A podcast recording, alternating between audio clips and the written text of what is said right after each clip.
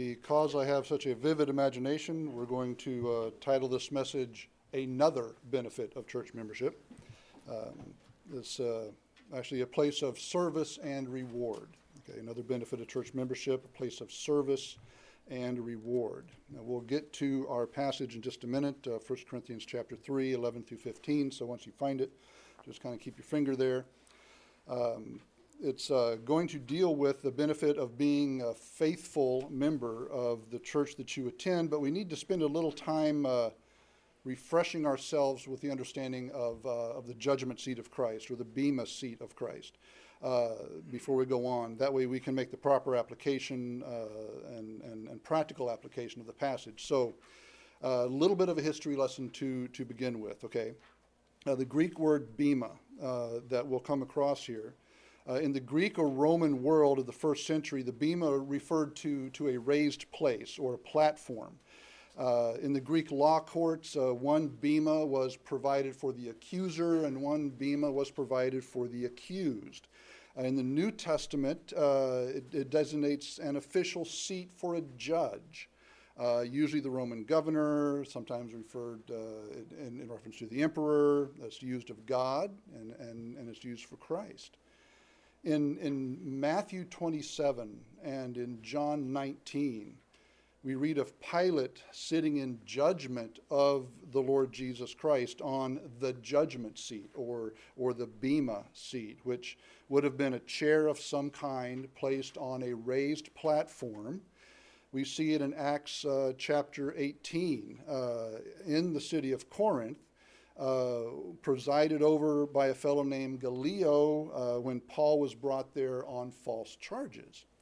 Uh, in our day, the elevated desk and the chair where the judge sits in a courtroom, we might liken to a bema seat. So it's, it's an official seat where, where someone with governmental authority sits in judgment of others and they make binding rulings concerning them. Sometimes the bema is a place of punishment. Sometimes the bema is a place of reward. But now our concern is not the bema or the judgment seat of a law court, whether it's the first century or the 21st century.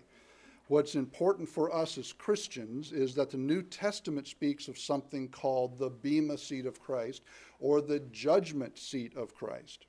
Listen to Romans chapter 14, verse 10. You can jot this down, look it up later on. Romans 14, 10 says, But why dost thou judge thy brother, or why dost thou set at naught thy brother? For we shall all stand before the judgment seat of Christ. Now, the important truth to note here is that we shall all stand before the judgment seat of Christ. In 2 Corinthians chapter 5 and verse 10, says, For we all must appear before the judgment seat of Christ, that everyone may receive the things done in his body according to, to that he hath done, whether it be good or bad.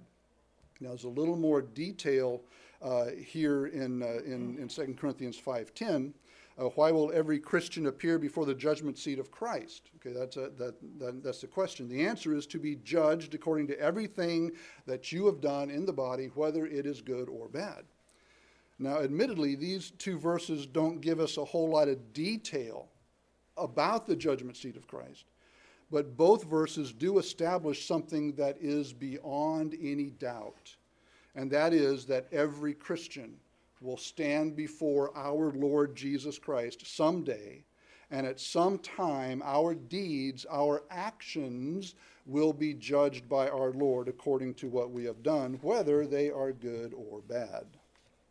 So, in this message, I, I want to show some criteria that Jesus is going to use to judge us who are Christians when we stand before his Bema seat.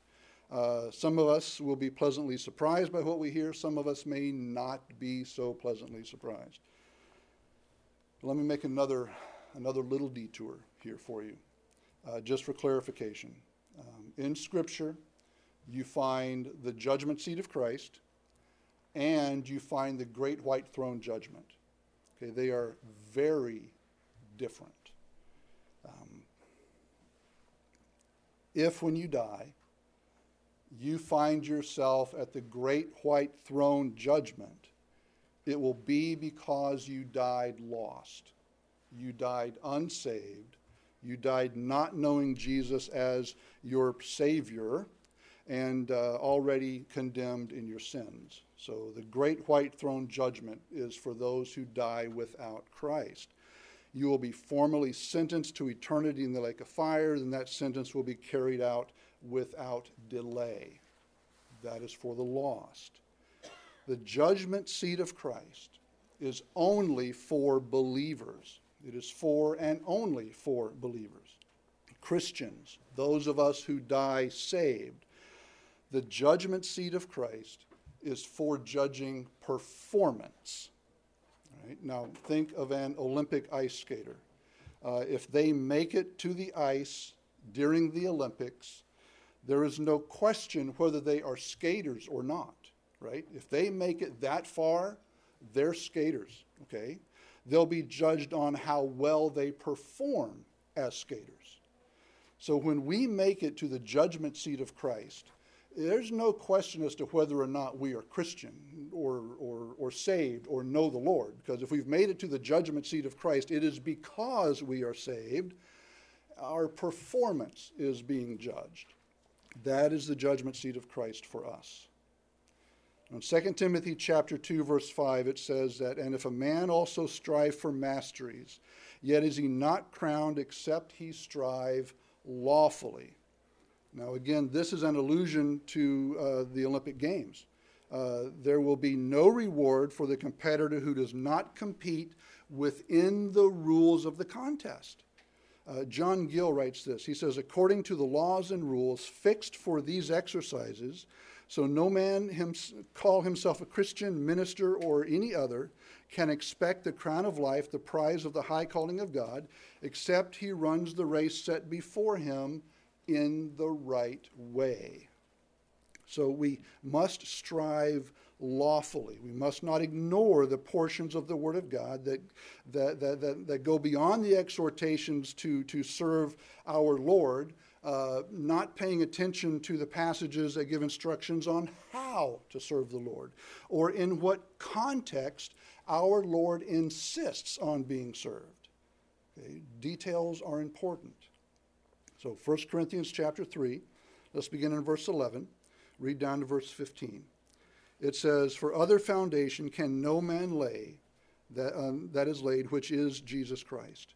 Now, if any man build upon this foundation gold, silver, precious stone, wood, hay, stubble, every man's work shall be made manifest. For the day shall declare it, because it shall be revealed by fire, and the fire shall try every man's work of what sort it is. If any man's work abide which he hath built thereon, there, thereupon, he shall receive a reward.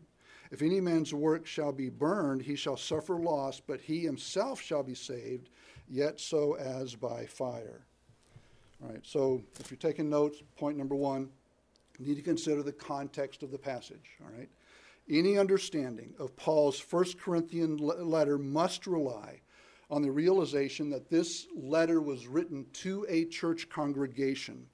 Uh, chapter uh, 1, verses 1 and 2 say, Paul, called to be an apostle of Jesus Christ through the will of God, and Soth, Sosthenes, I'd you like to have a name like that, you know, Sosthenes, our brother. It says, unto the church of God which is at Corinth, to them that are sanctified in Christ Jesus, called to be saints, with all that in every place call upon the name of Jesus Christ our Lord, both theirs and ours. Now, the Holy Spirit, using Paul, grants permission to make application to Christians everywhere about the truths that are contained in the book of First, First Corinthians, but you can't divorce those from the fact that it's written to a church. It's written to a local congregation. You simply cannot separate churches from the Apostle Paul.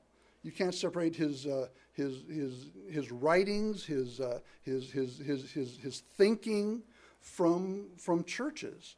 Uh, you can't justly or rightly extract universal principles without filtering them through the context of the book, which is written first and foremost to a local assembly of baptized believers in Jesus Christ, just like we are. Now, though he was confronted by the risen, glorified Savior on the Damascus Road, and though he was, he was guided to a saving knowledge of Jesus Christ at that encounter, he was baptized by a man named Ananias. Saul of Tarsus must be seen as coming to Christ against the backdrop of the local church in, in that town. Now, now, why is that? It's because disciples are not disconnected from churches in Scripture the idea of, of, of a believer being unconnected to a local assembly is just not seen there.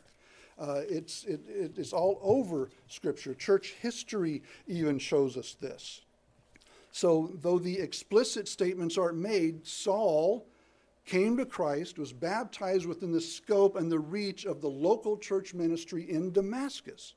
Now, reach for Christ through the ministry of that local church. Paul then served in the church of Antioch as pastor. He was sent out as a missionary by the church at Antioch. He later planted churches wherever he went, coming back and reporting on his activities to the church at Antioch. So when Paul writes to the Corinthian congregation, he's not writing to a nebulous or indistinct Christianity He's not seeking to communicate with some ethereal notion of Christianity. He is writing to a church, a body, a congregation. Uh, and, and, and, and if you will carefully read the Corinthian letter, you'll see that he's writing about church issues, about church problems, about congregational matters. So when we come to 1 Corinthians chapter 3 verse 11 through 15. We simply must understand that the things that Paul says in this passage have to do with a congregation and assembled body of believers. And when he writes, Ye are God's building in chapter 3 and verse 9, he's addressing his comments to that congregation as distinct from other Christians, uh, both in the world. He's, it, it, it's even distinct from himself. And when in chapter 3, verse 16, he writes, Know ye not that ye are the temple of God, he is again distinguishing that church from other churches, from other Christians. So our, our, our text is bracketed by remarks and comments that can only be concerned with the congregational entity, the church, the body of Christ. Do we want to benefit from what Paul wrote to the Corinthian church? Absolutely, we do then we'll have to make application of his remarks to them to our own situation and our own setting. Uh, because he didn't write First Corinthians to churches everywhere. He wrote it to the Corinthians for churches, uh, Christians everywhere. That distinction has to be understood and preserved in our thinking if we're going to rightly divide the word of truth. Secondly, notice there's a, there's a concept advanced here in this passage. Uh, look at it again. I want you to see it. Uh, we're going to read it one more time, but I want you to, to, to notice some words he uses here. Uh, there's foundation in verse 11. There, there's the word build in verse 12, foundation in verse 12. He talks of building materials gold, silver, precious stone, wood, hay, stubble in verse 12. He talks about a fire uh, that's going to test the quality of a man's work in verse 13. There's going to be rewards received in verse 14 and the notion that, that a man's work is, is, is burned by fire, even though he suffers loss, he's going to be saved, but by fire. So, so look at it again. It says, For other foundation can no man lay than that is laid, which is Jesus Christ. And if any man build upon this foundation, gold, silver, precious stone, wood, hay, stubble, every man's work shall be made manifest, for the day shall declare it, because it shall be revealed by fire and the fire shall try every man's work of what sort it is. If any man's work abide, which he hath built thereupon, he shall receive a reward. If any man's work shall be burned, he shall suffer loss, but he himself shall be saved, yet so as by fire. Do you recognize that the imagery that Paul is using here is that of a temple? Uh, he, he has called the Corinthian church God's building in verse 9. He refers to himself as a wise master builder in verse 10. He points out that, that, that the Lord is the foundation in verse 10. and what would be more appropriate for a temple than gold, silver, precious stones that are mentioned in verse 12? Then in verse 16, the Corinthian congregation is identified as the temple of God. Now, what does this passage refer to then in light of these observations? Well, Paul is likening the efforts of the Corinthian congregational members under his direction to the construction of a temple. It's not physical, literal temple, of course. It's a, it's a spiritual temple that is fashioned with labor and effort and prayer and ministry. If the building materials are spiritual and of high quality, then they are likened to gold, silver, precious stones. But if the building material consists of indifference, slothfulness, distraction, um, inattention, carnality, then the efforts or, or the lack of effort is likened to wood, hay, stubble. Now keep in mind that the temple is the very congregation of which they are a part, according to verse 9 and verse 16. Paul is informing the Corinthian church members that they will be rewarded on the basis of the quality of the material that they have put into the building of their temple. Notice that no mention, and this is important to note, no mention is made of the quantity of the materials used, but the quality of materials used. So it doesn't matter if you've been graced with great capacity for service or you've been graced with little capacity for service, that's not what the issue is. The issue is the quality of your service. Our Jesus is interested only in each of us doing the very best we can with the grace he has given us.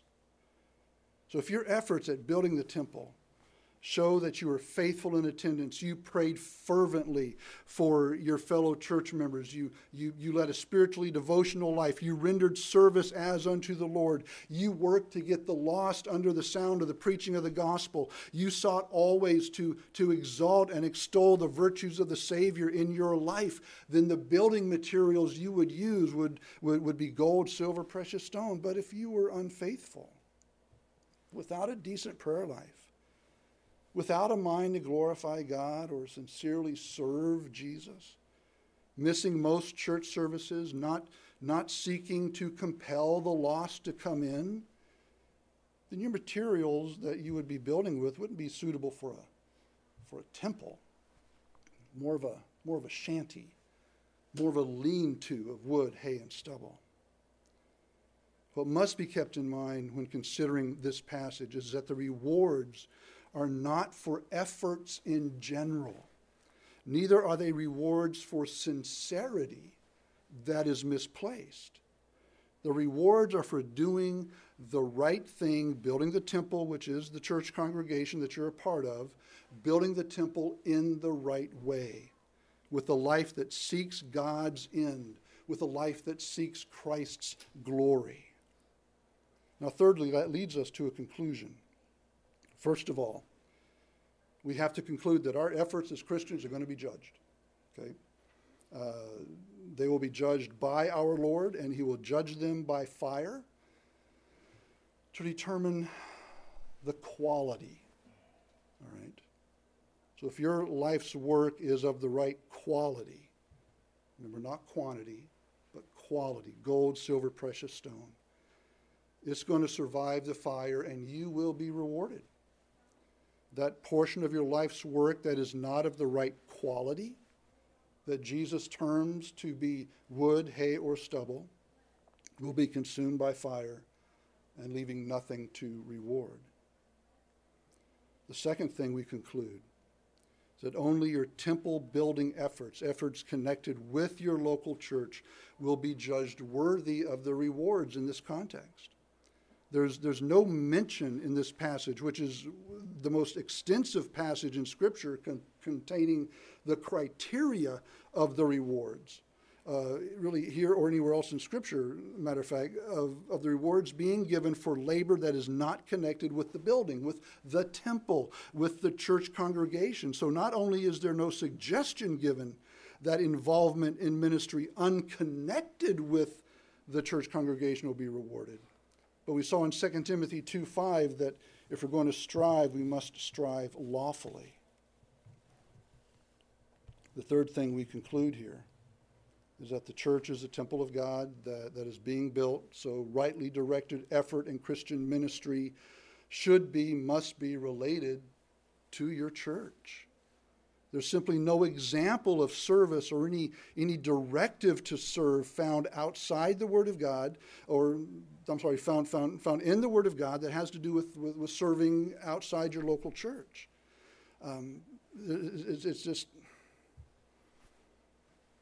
ministry that is not directed to, through, or from a rightly constituted church of Jesus Christ. We don't see that example in Scripture. When ministry is seen, it is seen towards, through, or from the local congregations we see in the New Testament.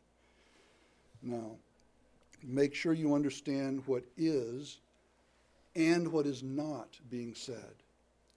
Are there rewards for service not connected to your local church? Scripture doesn't say. Do you gain or lose rewards for service or lack of service not connected to your local church? Scripture doesn't say.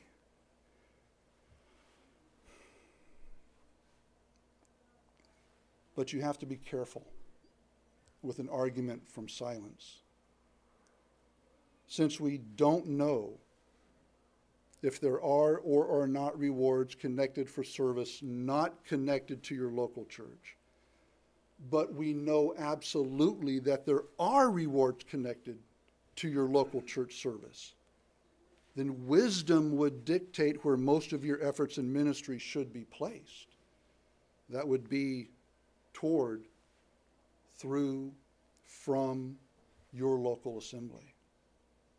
Does this mean that you should only serve the Lord uh, in capacity that's connected to your local church? I'm, I'm, no, I don't, I don't think that's what it means it's a good work that you can do and it honors the Lord, have at it. As you have therefore opportunity to do good unto all, all men. But remember that the only guarantee of reward for service that is explicit in Scripture is that service connected to your local assembly.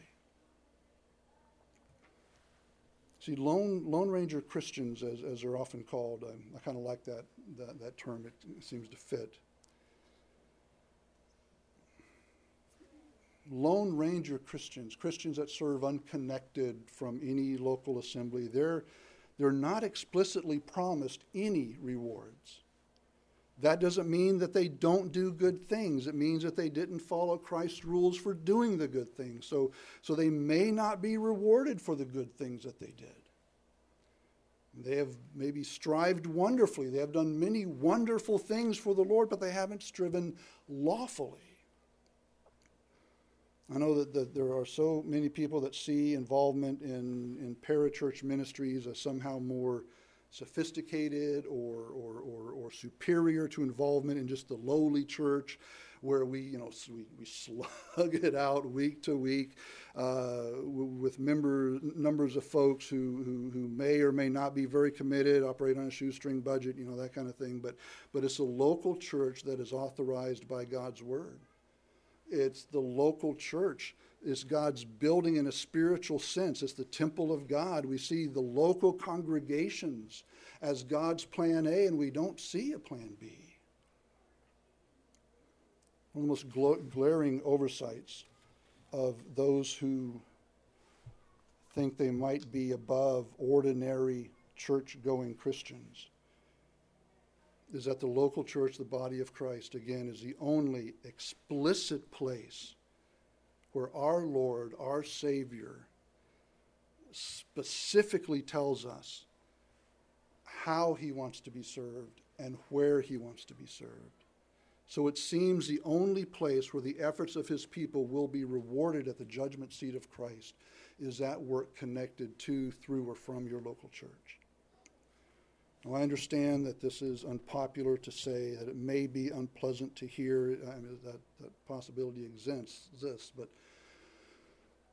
all things being equal, we are not equal with God. He has told us what is lawful and what is not. And if we don't strive lawfully, then we ought not be surprised when we're not rewarded for doing things when we did them our way and not God's way. Even if it was God's work we were doing, and even if it was a wonderful work that we did, God's word is clear. Our rewards are inseparably coupled to the churches that we're a member of. We get to serve and be rewarded here. Each church of Jesus Christ is a place where you can serve, it's a place where you can earn rewards from your Savior. And remember that when you stand before Jesus at the judgment seat of Christ, your salvation is not at stake. If you make it to the judgment seat of Christ, it's because you are saved and your performance is being reviewed, you're being scored, your, your works are being analyzed by the fire. And it seems that Scripture is clear your main thrust, your main priority, your main place of service and reward is to be right here in your congregation.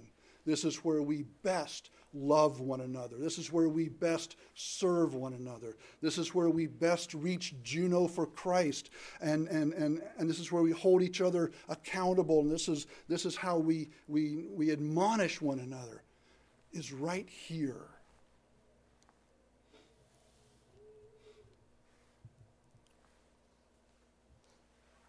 So we need to do a little self examination.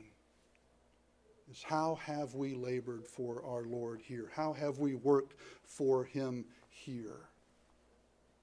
Have we been building with gold and silver and precious stone? Or has our work been wood and hay and stubble? Will it survive the fire of Jesus' examination, or will it be scorched, burned, and left in a pile of ash? I'm going to encourage you to, uh, to ask the Lord to examine your heart and tell you what that condition is, because I'm, I'm not justified to make that call. I'm not justified. I'm, I'm, I'm, I'm, not, I'm not qualified to judge you in that capacity. And ask the Lord to show you. Are my works gold, silver, precious stone? Or are my works wood, hay, and stubble? And if they're the gold, silver, and precious stone, ask the Lord to increase the building that you can do. If it's wood, hay, stubble,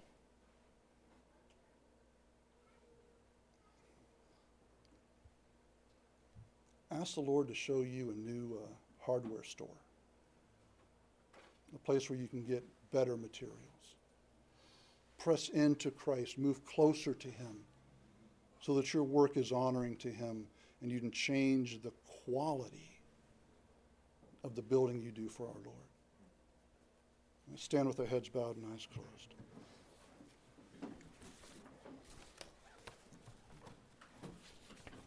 Father, again, we want to thank you for your word and we thank you for its authority. And we thank you that you give us opportunity like this for, uh, for self examination. And, and, and Lord, we want to be good builders. We want to honor you. We want to love you more.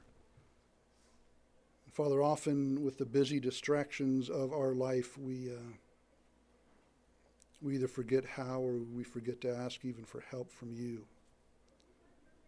So, Father, I, I pray that your Spirit would convict us or reveal to us the quality of the building materials that we're using for your glory here. And I pray, Lord, that if we find the wood, the hay, and the stubble, that we would repent of the sins that would cause that that would forsake those sins so that the building materials are honoring to you. They're befitting of a temple of God. And Father, if we find the gold, the silver, and the precious stone, may we not be satisfied, but may we seek to build more, better, stronger, bigger. Because you have done that work in us to grow us. So, Lord, I pray that with our lives we could honor you